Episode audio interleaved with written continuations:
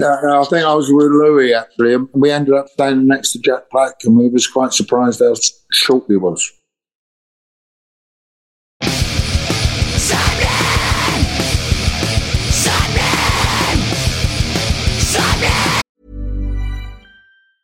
There's never been a faster or easier way to start your weight loss journey than with PlushCare. PlushCare accepts most insurance plans and gives you online access to board-certified physicians who can prescribe FDA-approved weight loss medications like Wegovy and Zepbound for those who qualify. Take charge of your health and speak with a board-certified physician about a weight loss plan that's right for you. Get started today at plushcare.com slash weight loss. That's plushcare.com slash weight loss. plushcare.com slash weight loss. I'm Sandra, and I'm just the professional your small business was looking for. But you didn't hire me because you didn't use LinkedIn jobs. LinkedIn has professionals you can't find anywhere else, including those who aren't actively looking for a new job but might be open to the perfect role, like me. In a given month, over 70% of LinkedIn users don't visit other leading job sites. So if you're not looking on LinkedIn, you'll miss out on great candidates like Sandra. Start hiring professionals like a professional. Post your free job on linkedin.com slash achieve today. You're listening to Sappenin Podcast. Sapnin! Sapnin! You are listening to episode 224 featuring myself, Sean Smith, and my good friend, Morgan Richards. Yes, it's me, Morgan Richards, but ah. never mind the bollocks. We've got a fucking sex pistol on the podcast. Yes, we do. we do. This week's guest is our first ever Rock and Roll Hall of Fame inductee.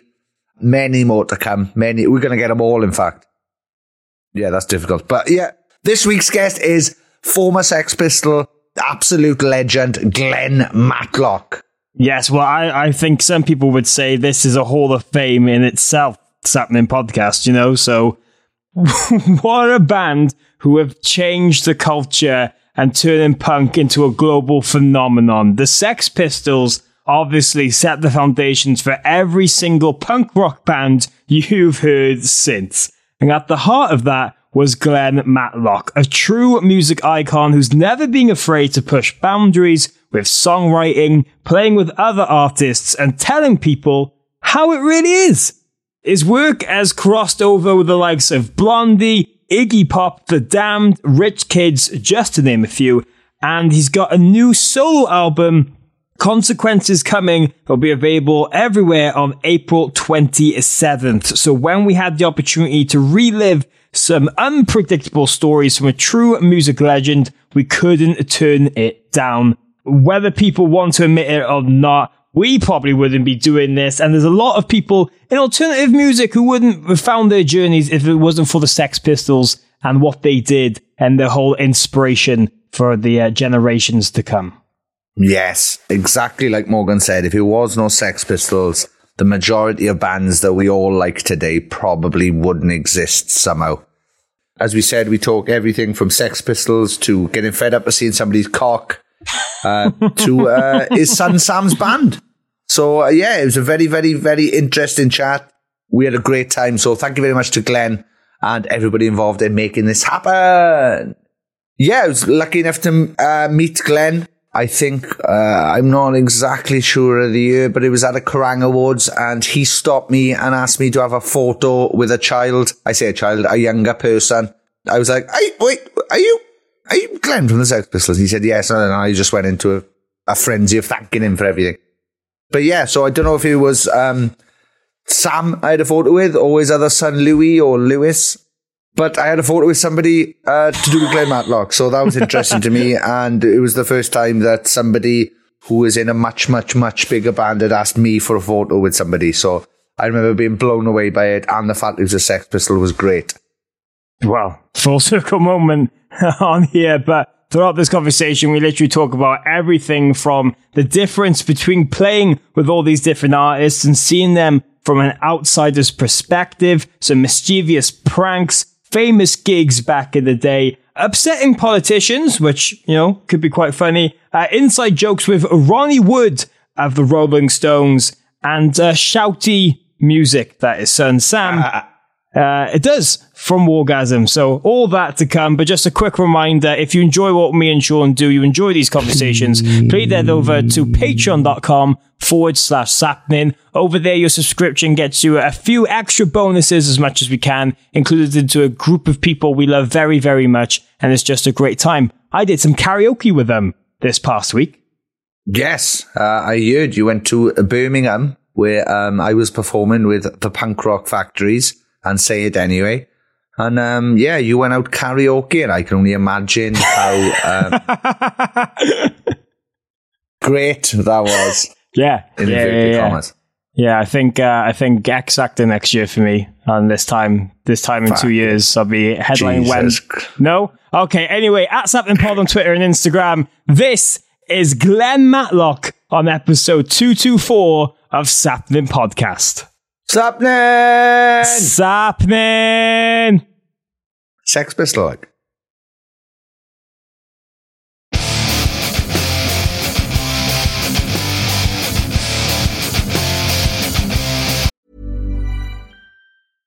How would you like to look five years younger? In a clinical study, people that had volume added with Juvederm Voluma XC in the cheeks perceived themselves as looking five years younger at six months after treatment. Look younger, feel like you. Add volume for lift and contour in the cheeks with Juvederm Voluma XC. Reverse signs of aging by adding volume to smooth laugh lines with Juvederm Vollure XC.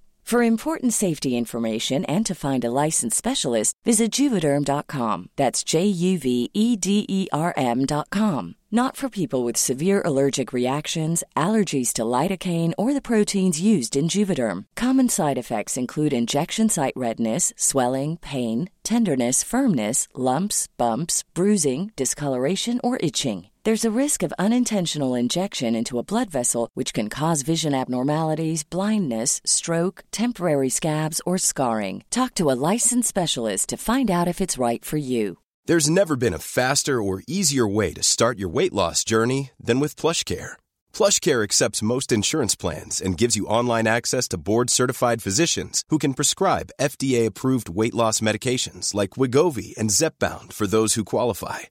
Take charge of your health and speak with a board-certified physician about a weight loss plan that's right for you. Get started today at plushcare.com slash weight loss. That's plushcare.com slash weight loss. plushcare.com slash weight loss. Hey, it's Paige DeSorbo from Giggly Squad. High quality fashion without the price tag. Say hello to Quince.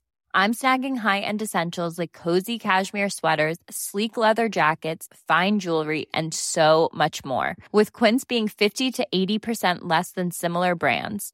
And they partner with factories that prioritize safe, ethical, and responsible manufacturing. I love that. Luxury quality within reach. Go to quince.com slash style to get free shipping and 365 day returns on your next order. Quince.com slash style.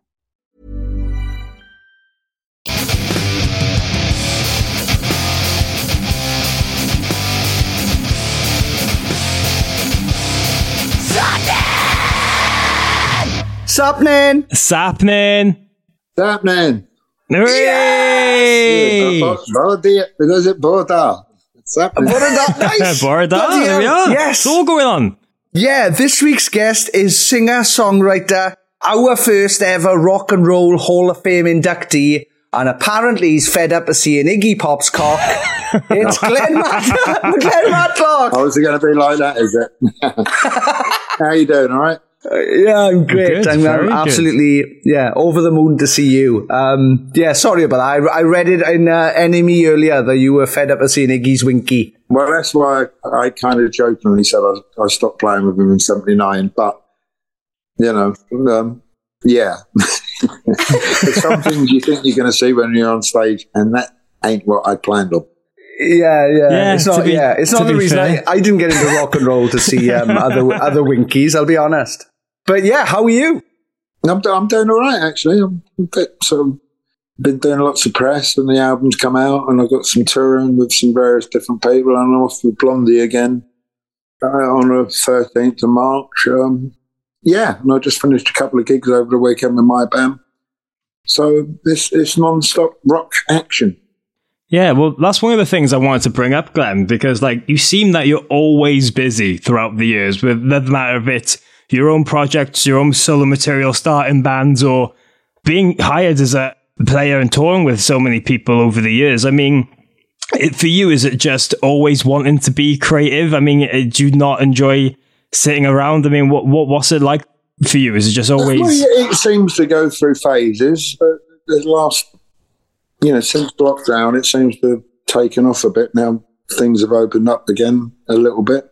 Um, and I get a phone call every now and then. You know, my main thing is I'm trying to get my current music, personal stuff over, which is why I've made a record. And there seems to be quite a lot of interest in it now. But I got asked to do some stuff with Blondie last year, and that went well. And there've been more shows, and I like playing with them. So but I'm going to say no to that, which I haven't done. And then short notice, I'm going to do this Lust for Life sort of Iggy Pop tribute to her with Clem and the guy who was going to play bass couldn't make it for whatever reason at the last minute. So they asked me. So I'm kind of bailing them out, really, you know. But um, yeah, it'll, it'll be fun.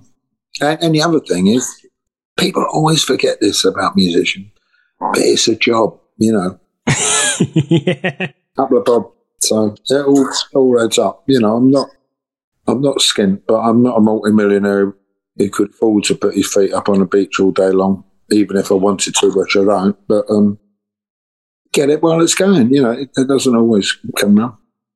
Well, I like playing. You know, they're they're all they're all different aspects of being an artist to some description. You know, when I play with my band, I play rhythm guitar because you can put on a show a bit better. But when I play with somebody else, I play bass. Probably because I'm not good enough on the guitar, but it doesn't matter because I'm the bloke in charge of the finances with my stuff. I like playing when somebody else is singing. You know, you can't, you can't, you can do both, but you can't put on the show. You know, so. What is it like with all those different experiences? If you get the call to do something with Blondie or Iggy Pop or the Damned or whatever throughout the years, I mean, is it quite interesting being an external figure in a big body of work like that and be able to see things from the from the outside? Is it quite refreshing sometimes being a part of a different band? Yeah, yeah, it can it can be. You know, um, everybody writes a song or performs the way they perform, and you can sort of get stuck in a, a rut a bit. But everybody's got a slightly different way of going about it. Um, you know, I had to learn all this Blondie stuff, and they got totally, well, not totally, but uh, quite different ways of writing than I would. I mean, we didn't end up doing it, but one of the songs I learnt before I went over to start playing with them for the first time was Danny Denis. Right now it starts, and there's a verse and a chorus, and there's a key change right through the rest of the song. And I would never do that. You might have a key change at the end, but not for the second verse. And you think, you know, that's not right. But then you think, actually, it works maybe I'll try that next time. You know, you pick up, it's just a for instance, but yeah. it, it's little things like that that are all part of the learning curve. Is there any of those bands' influences on your new solo record? Do you know what? I don't know. Because the thing with influences, no, because I'd recorded it before I did the Blondie thing, although I finished it off a bit. Um, but, you know, influences, they, they're kind of like, it's a bit like rising damp, you know, it, it kind of just seeps in without you realizing it. And then it becomes part of you and you don't really realize you picked up. And why did I do that? Oh, oh, actually, maybe I did get that from old Fred in 1978, you know. Maybe I didn't, I don't know, but it kind of worked, so it don't matter, really. I always find it quite interesting as well when you get that look into a band from a different point of view. So, for example, you've looked at a certain band your whole life through one view, but being a part of it and being playing with them live can be completely different. Is there any acts or anything like that that have shocked you maybe the way they're perceived or maybe the way their live shows are or the way they work and you think like, oh, I didn't expect it to to, to be this atmosphere? Well, people I play, I, I, I play with the most. I mean, in more recent years, I don't spent 10 years ago, I was very fortunate enough to, to play with my all-time favourite band, which is the Faces, and it was a drag Rod Stewart and uh, Mick Hucknall did it. But it was Ronnie Wood, Kenny Jones, and Ian McLagan, and I knew Matt, Ian McLagan, Mac, um, because he'd done some stuff with the Rich Kids years ago, and he kind of got me in. And um, in fact, it was funny when I said, "Look, I really want to do this," and he said, "Okay." He said, "You're in, but you sure you're up to it?" And I said, "Matt, I learnt to play on these songs. I know them backwards." And he went, "That's great." I said, "The thing is, I'm not sure I know all forwards." And he laughed. It was kind of that. You know, I had a laugh about everything. Ronnie is my favourite guitarist. There's something about his playing. But yeah, dig this. When we was um, rehearsing, Kenny Jones has got one of those big kind of stadium rock kits, right? You know, with like hundreds of, of um, tom toms on it, and then there was a bit, there was an extra pedal. So what's that pedal for? And he said, well, if you follow that bit of string, you know, right down there and down there and past the third tom tom on the right. I said, yeah. He said, look, there's another hi hat. And if I go down, he goes, ding. And I, he said, it's good. And I went, well, if you like that kind of thing. This is when we were rehearsing. And then all of a sudden, there was a big kerfuffle and there were some stairs going down to the basement studio. And also, all these roadies turned up. And because they people who work with us, Stones, you know, and they're all trying to get a gig and all that.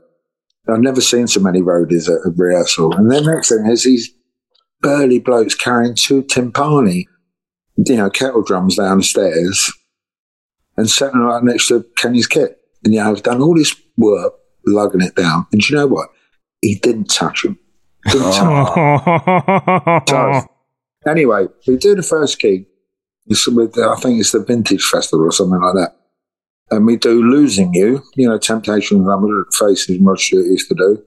And there's a big drum solo in it. And so go off to the side of the stage. Ronnie Wood comes up to me, who's on the wagon, as I'm, I'm on the wagon these days, and I've been for a long time. It's no secret, no big deal, but there you go. And he said, How you doing, Glenn? You know, he says, Well, Kenny's doing his drum solo. And I said, um, well, all right, but I don't really know what you're supposed to do in a drum solo. Presumably in the olden days, you would have gone off and, you know, like that. Yeah. he said, I know. He said, watch it. He said, keep him busy. I said, what do you mean? He said, well, you know, engage him like that. And on the top of one of his hand, he's got a bottle of Johnson's baby powder, which he puts on his hands to, you know, if they get sweaty. And he said, come on then. He said, I really keep him busy. And I, I guess I'm dancing like that he snooks around the back of his kit. Well, Kenny's looking at me doing this kind of and sprinkles talcum powder over his timpani. He comes back and said, let's get the plan. And so we're both going. And Kenny's going, what? We go, and he goes, oh, I get it. He goes, boom, boom. And there's all this baby powder goes everywhere. and Ronnie goes, that's what you do in a drum solo. Ah. That's brilliant yeah, that's absolutely brilliant. It's always nice when you can surround yourselves with people like that who are still not taking themselves too seriously and like to have a laugh and pull in little pranks like that on stage. Well, yeah, you know, and when we was doing that stuff, I mean, I was really proud I got involved with that, and there you go. But it occurred to them that Ian McLagan and Kenny Jones were doing it, and they'd never played any Small Faces songs live together since 1968 when the band broke up. Wow. So we worked out two Small Faces songs for the encore. One being All or Nothing, which is kind of quite simple, and I do my set. Tin Soldier, which is kind of pretty complicated actually, unless you know it. He had a few run throughs in it. As we're walking off the stage, Ronnie Wood said to me, he said, How about that, Glenn? He said, Me and you, we played two Small Faces songs with two of the Small Faces, and we got them right. It's fantastic. And even like a little kid, you know, it's cool. So he hadn't lost his um, enthusiasm at all. Yeah, it's quite infectious. Well, that's what I was just about to say. Yeah, your your enthusiasm for this is very, very infectious. It's it's nice to see that. Obviously, you still love it and enjoy it after all these years. Because, like myself, like when my band did well, I could find myself like we had like an, a twelve year period. I think we were together. Towards the end, I was getting a little bit blasé about it, I guess. But it's it's it's so good to see your enthusiasm for it. Well, I'm, I'm, I'm either really dedicated or stupid. I don't know. but you know, sometimes it's got to have a break. I think that's maybe where the Pistols went wrong first time around. You know, it was a pretty intense period. Perhaps we should have stepped back for a bit and then come back again a bit sooner and had another go properly. You know, I know we reformed later on, but I mean, it was good, but it wasn't quite the same kind of thing, you know. So, Yeah. Can you recall any um crazy moments from back in those days? Like, what, what was the craziest thing that happened to you while uh, while you were in the Pistols? oh, you put me on the spot there now, really. Um, let's park that one, and I'll, I'll think of something as we. All right. Um, was it? Yeah. All right. Was there any weird venues you ever played? Uh, my band played a bull ring once in Madrid. That was the strangest place we ever played. Oh, that's kind of cool. You know what? I think I might play the same one with Johnny Thunders in the uh, mid 80s, maybe. Um, I'll, I'll show you where we did play a really early gig with the Pistols. We played, where was it? It was um, like Scarborough or somewhere like that. Conservative Club. Sex Pistols. Oh, burn it fucking down. There was hardly anybody there, and they kept coming in from the other room. But can you turn down? Can you turn? Can you? So in the end, we turned right down where it was like the shadows, and then this bloke who looked like kind of Norman Tebbit came in and said, "He said it's not all good, lads." He said, "He said we'll pay you, but you have to go because we can't have bingo being called." so that was pretty wacky, you know. I love her. Sex Ah. Pistols. Yeah, it, it probably said outside Sex Pistols plus bingo. Brilliant. I, th- I think it was probably the other way round, you know. bingo and headline. Oh, Yeah, how did, yeah, I don't know how you even, I, I don't even know if I could perform inside a conservative club myself. Well, I I, think I my, don't think we knew until we got there, you know, one of Malcolm McLaren's things. But, you know, those kind of things, that's what kind of builds you as a band somehow. You know, you go through all these scrapes and daft things. And, and that's, yeah, that's my favourite member of the Sex Pistols. But that's one of the daftest things. But I remember that before doing something else. So. Well, speaking of like really just obscure gigs and weird moments like that, one thing I really wanted to bring up was the fact that in Wales, there's such a folklore for a Sex Pistols gig back in 1976 when you played Caerphilly. And Yeah. I've been told this story so many times by my dad and stuff, but like at the time, it seemed such a weird experience because, you know, you had protesters outside, there was really concerned mothers doing the whole thing, a choir turned up and did carol singing. I mean, at that time, was that just kind of like the norm for you that there was always this kind of uproar about you bringing punk to the masses and trying to do stuff? Well, that, that gig was an ex. That, that gig was an extra one that I think we hadn't played, and it was tagged on at the end of the Anarchy tour. So it was just after all the furore about us. But yeah, we went and did it, and it, it was it was just daft, really. I, I, in fact, I read somewhere the local vicar, quite a while back, even he said it's a bit daft, really. You know, they're just a group, you know. And so, but at the time, people get caught up in all this. I mean, there's all this. You know, my album is kind of about the stupidity and the dopiness of Brexit and the right, the lurch to the right wing. But even back then, you know, it was, it was the first thing I've done, the first experience of the, the press. You know, we did the Bill Grundy show, and then you're public enemy number one, and you're on the front page of all newspapers, and there's nothing really prepares you for that. And, you, and also, your first band, you think, oh, it's like this for every band, but of course it's not. But you see at an early age how kind of easily led people can be by the media.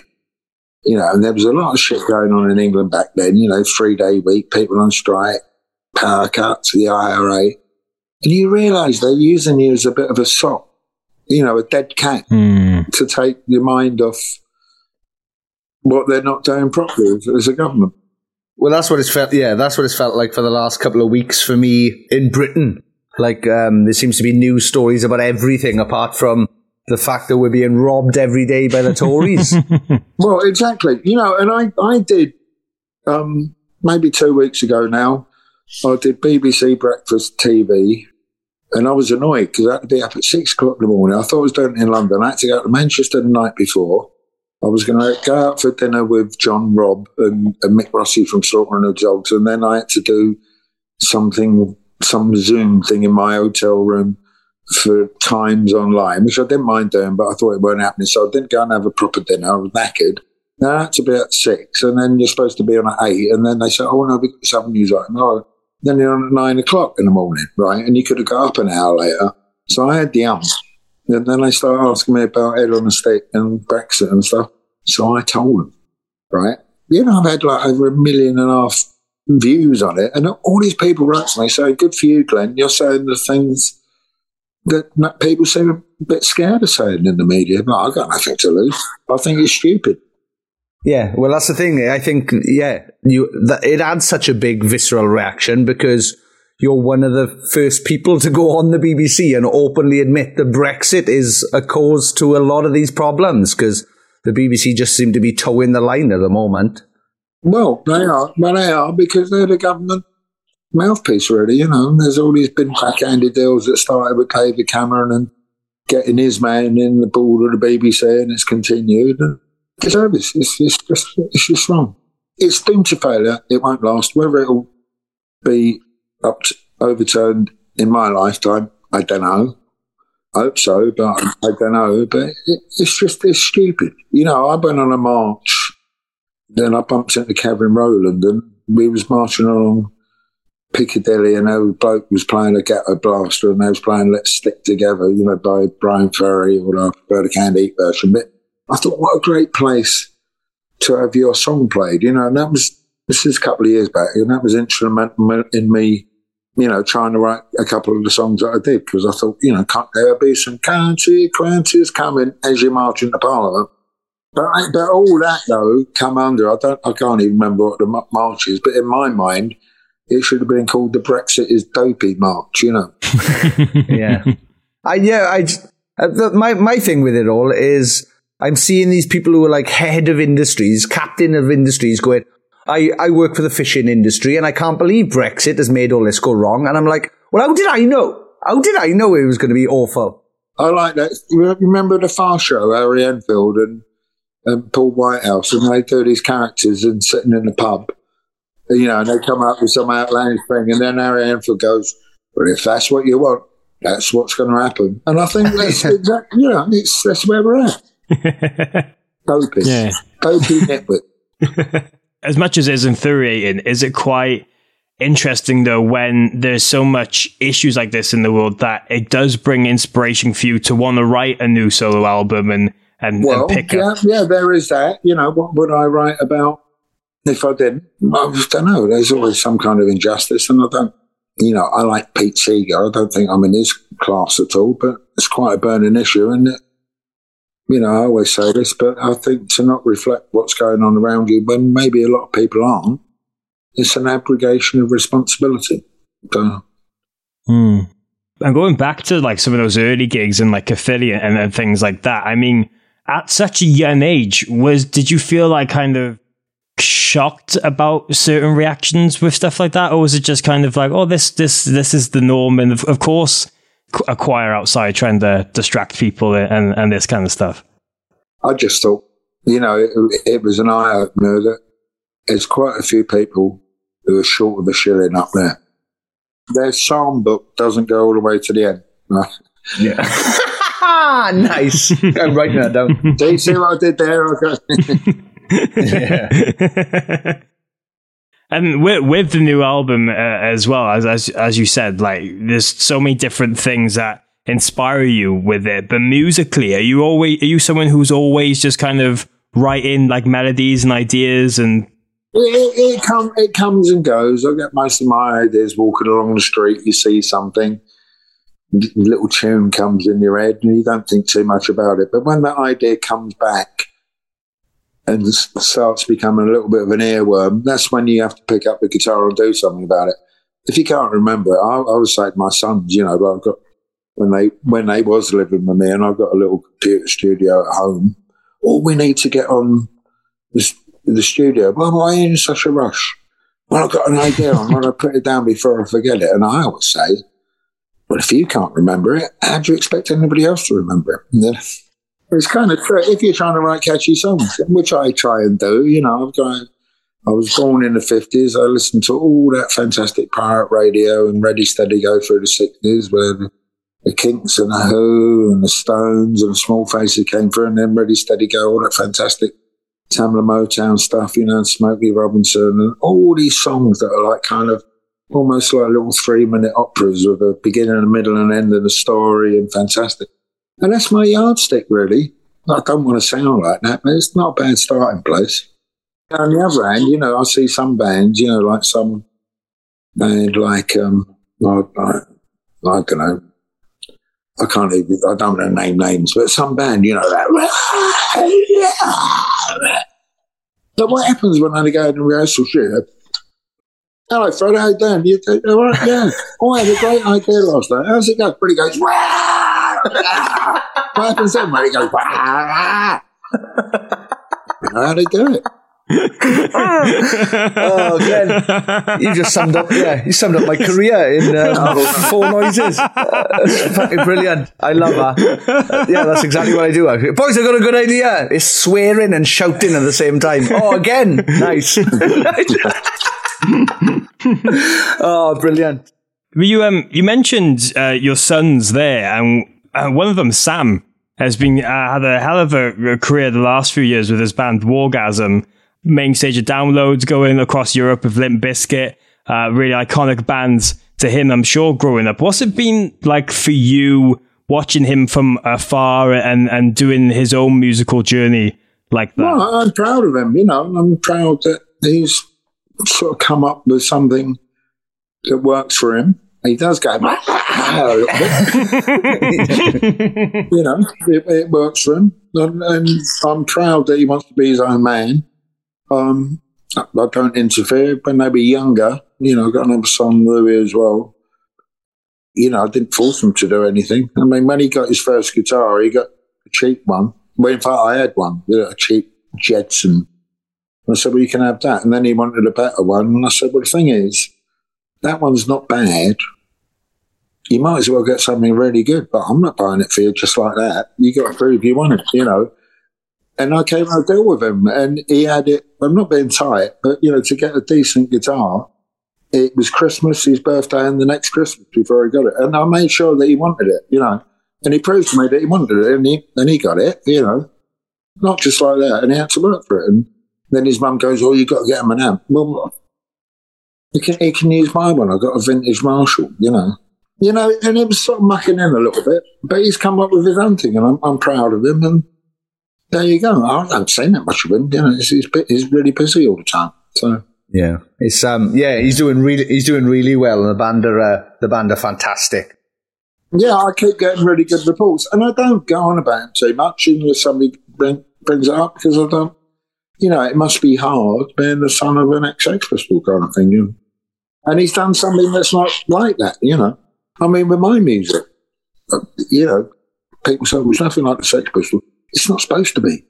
That was them a long time ago. And, you know, I throw in a couple of pistol songs as a crowd pleaser, but I don't think it's really fair on the other guys in the band.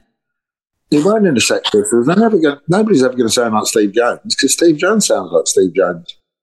You know, it's, and so you kind of change the song a little bit and you do it for those people who are there at the time. You know, if I did a solo gig, say, when I do quite a lot of solo shows and Buenos Aires, say, in some clubs.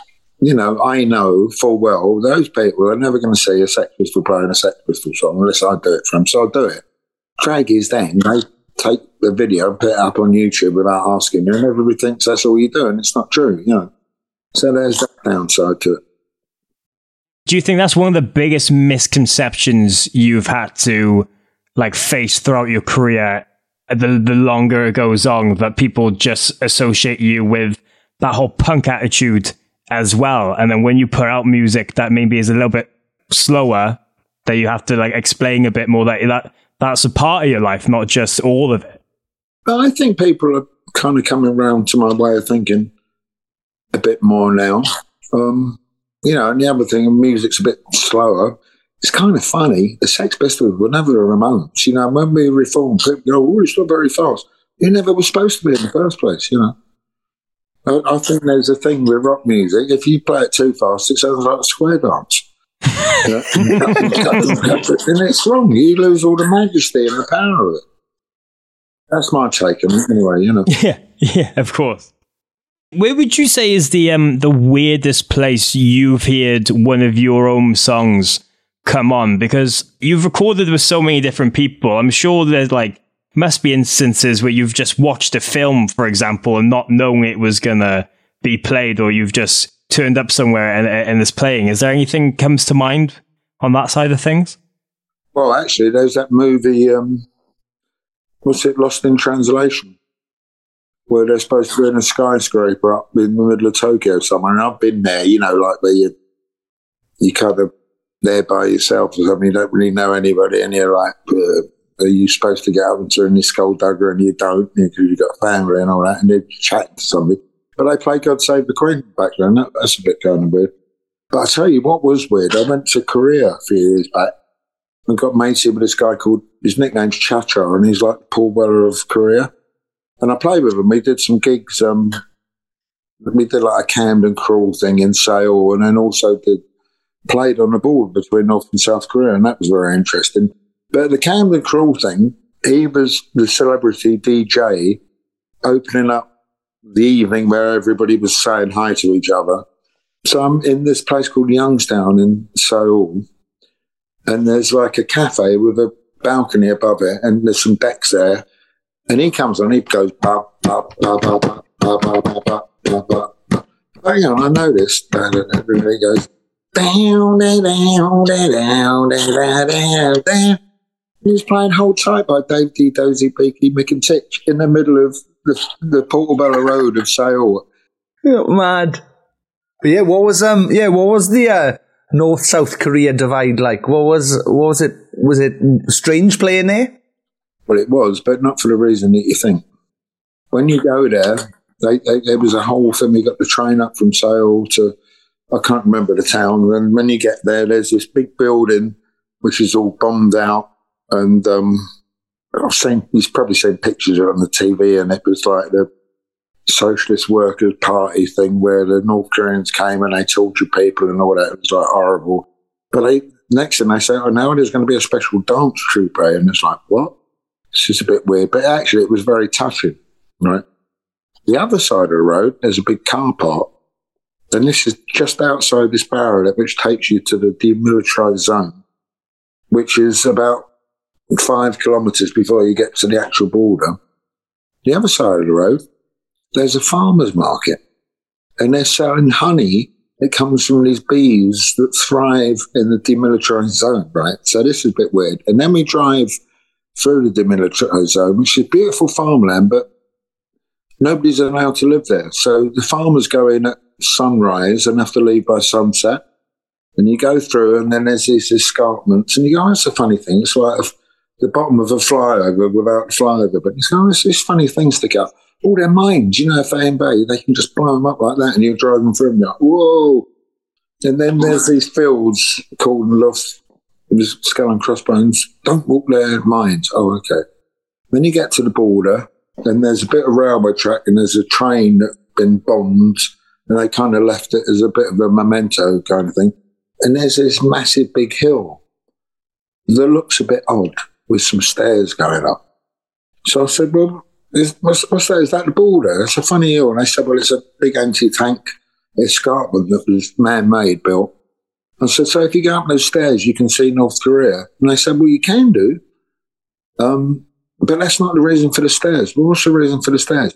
Well, if you go up to the top, there's a bird sanctuary, so you can see this rare breed of ibis that thrives again like the bees because nobody lives there. And you're on the border and you think it's going to be like nuclear Armageddon.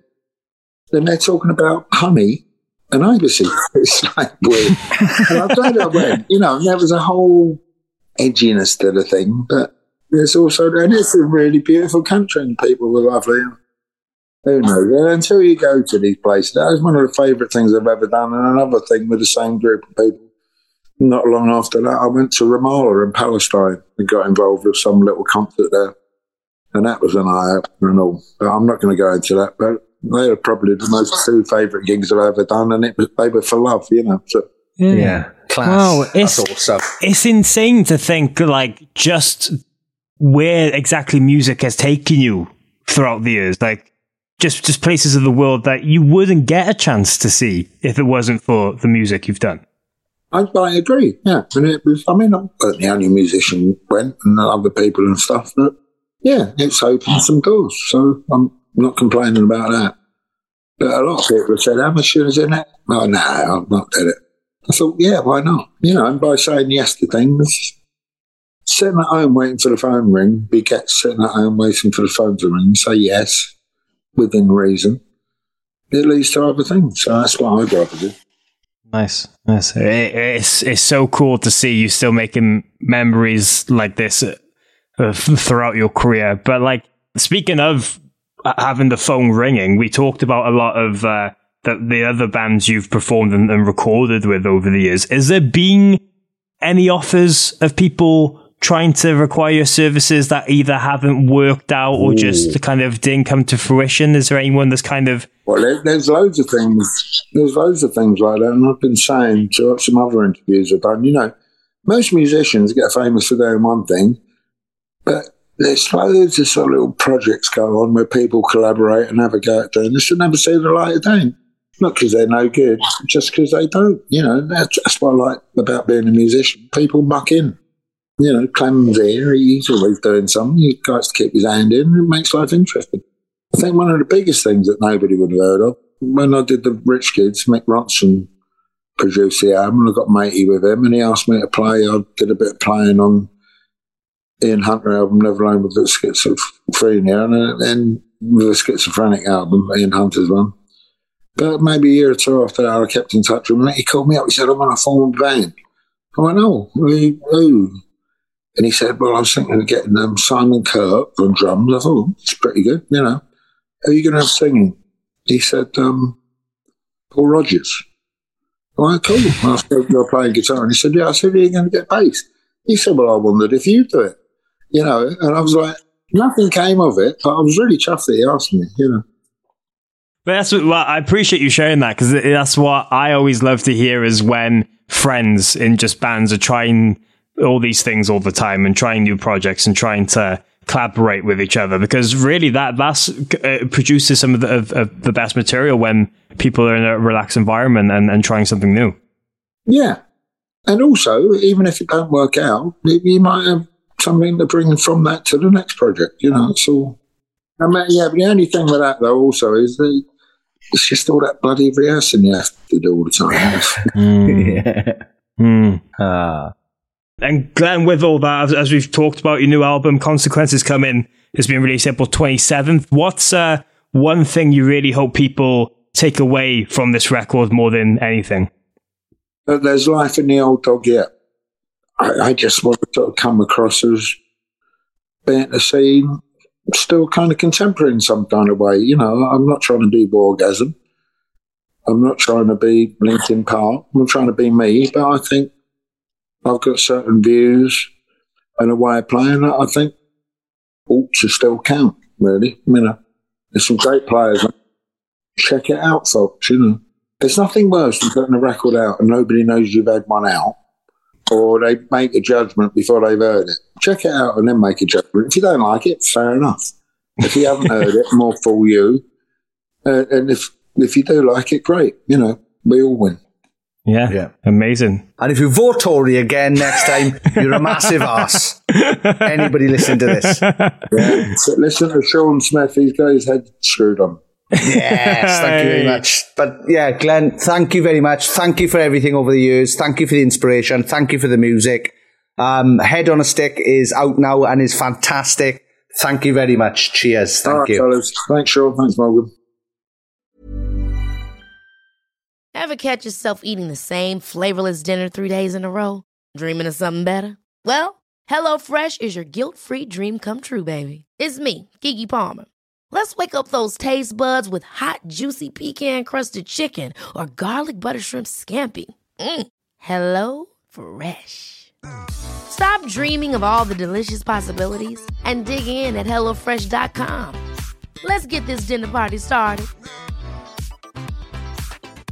Even when we're on a budget, we still deserve nice things. Quince is a place to scoop up stunning high-end goods for 50 to 80% less than similar brands. They have buttery soft cashmere sweaters starting at $50, luxurious Italian leather bags, and so much more. Plus, Quince only works with factories that use safe, ethical, and responsible manufacturing. Get the high-end goods you'll love without the high price tag with Quince. Go to quince.com/style for free shipping and 365-day returns.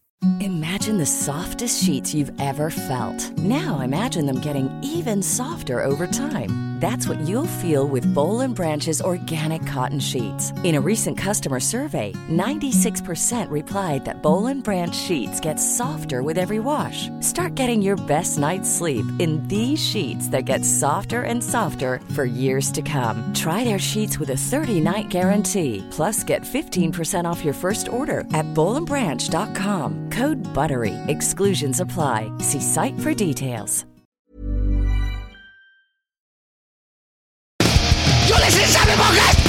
Aha! Woo! That was the mighty Glenn Matlock on Sapling Podcast. Um, what a what a lovely chap. Yeah, who would have thought this would ever have happened? To be fair, when we started, I don't think we would have uh, be talking to rock and roll Hall of Famers. Uh, it was they are rock and roll Hall of Famers, but apparently they have uh, they've never gone and collected their awards. I love him. Yeah, be a nice mantelpiece. I might go, yeah, let's find out when the next one is and see if we can roll up and be like, oh, Glenn Matlock sent me for his award and that. Shall I grab it? Honest now. Don't phone him and check. Good number? No, good. Right, I'll have his award then. Right, I'm off. But yes, great chat with Glenn, talking everything from uh, new record to old records to performing with. He has performed with some insane bands. It was also nice to hear him talk about his son Sam's band Wargasm as well, because uh, we haven't. I keep an eye out for uh, articles and stuff that uh, Glenn's involved with, and I haven't seen him mention them. So uh, I wanted to uh, break that egg. No, break the ice. Break that egg. what? I'm, I'm having a stroke. I swear to God, I'm having a stroke.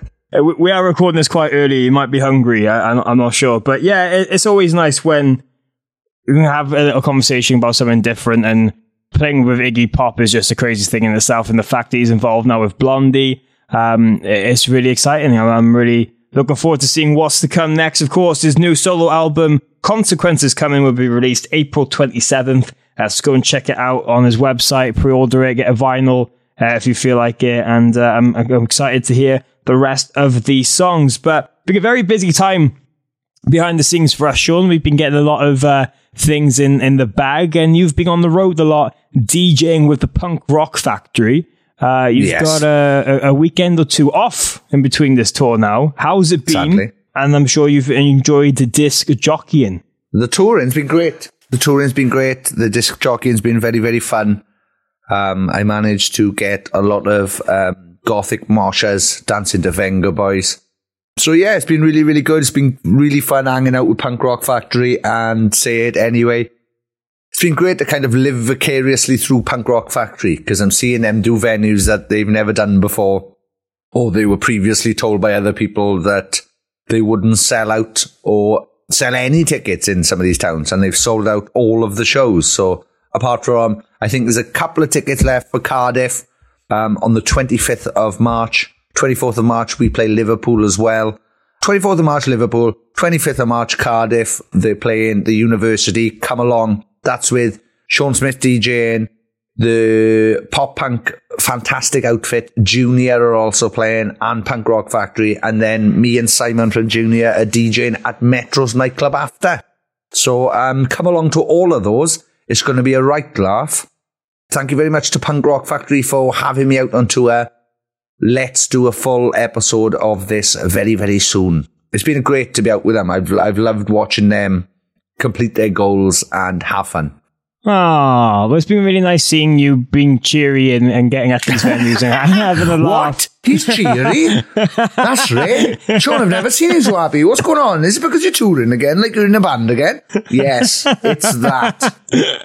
but I would love to do a full episode with them uh, soon. So uh, keep an eye open for that. Also, I did see um, someone did a review of your DJ set. Yeah, don't quite get that, but yeah, I got an 8 out of 10. Said that I riled the crowd up and all this shit. Okay, that's Um, just good. Yeah, I'd which give me 8 out of 10. But the thing is, that's not my fault, is it? It's the songwriter's fault because I press play at the exact moments I needed to press play to keep the party going. So you did So- your job. You did your I did side my of the job. bargain. I did. So yeah, it was on the people I played to uh, provide the um, higher score, I guess. So um, I will be sending letters to every person and act that I played saying, Up your game, will you? You got me a bad score. Take that Vengaboys, Avril Lavigne, The Green Day, uh, Fall Out Boy, and so on. Come and see me DJ, you'll hear all this. It's fucking class. It's a good laugh, man.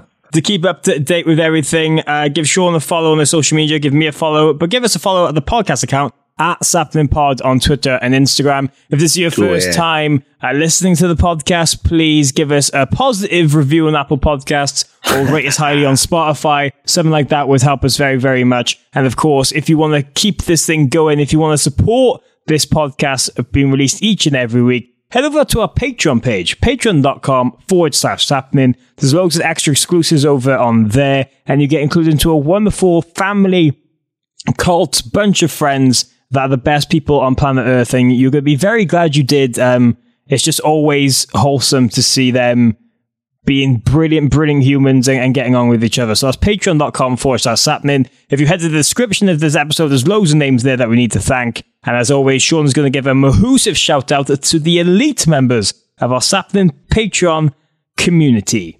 Yes, thank you very much. Kylie Wheeler, Mayumi, I'm a golden god, leave Paul Hirschfield, Scarlett Charlton, Tony Michael, Dilly Grimwood, Kelly Ewan, Nathan Croshaw, Mitch Perry, Emma Barber, Sammy G, Kat Besant, Muddy Grimwood, Jenny Robson, Scott Jones, Amy Dawson, Amy Louise, Stuart McNaught, Stephen Aston, Caroline Robertson, Kate Puttock, Louis Cook, Martina McManus, Carl Pendlebury, Danny Eaton, Jenny Munster, James McNaught, Kelly Cannon, Jason Heredia, John and Emma, Emily Perry, M. Evans Roberts, Craig Harris, Kalila Keane, Ollie Amesbury, Adam King of the Gospel Parslow. Josh went to the zoo yesterday and saw a baguette in the cage. The zookeeper told me he was bred in captivity.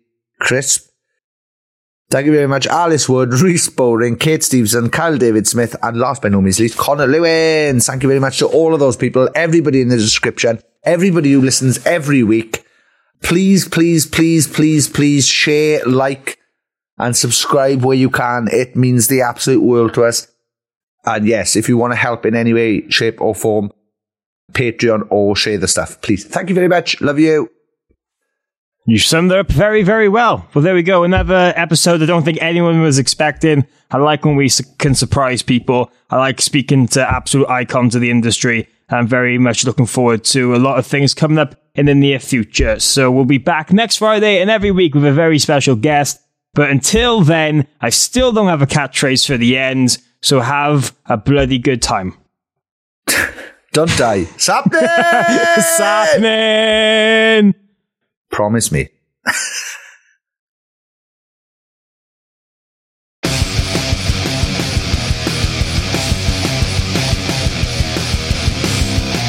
You're listening to Sapling Podcast with Sean Smith and Morgan Richards. Thank you very much for downloading this podcast or streaming it, or I don't, I don't know what else you do with podcasts. Um, thank you very much.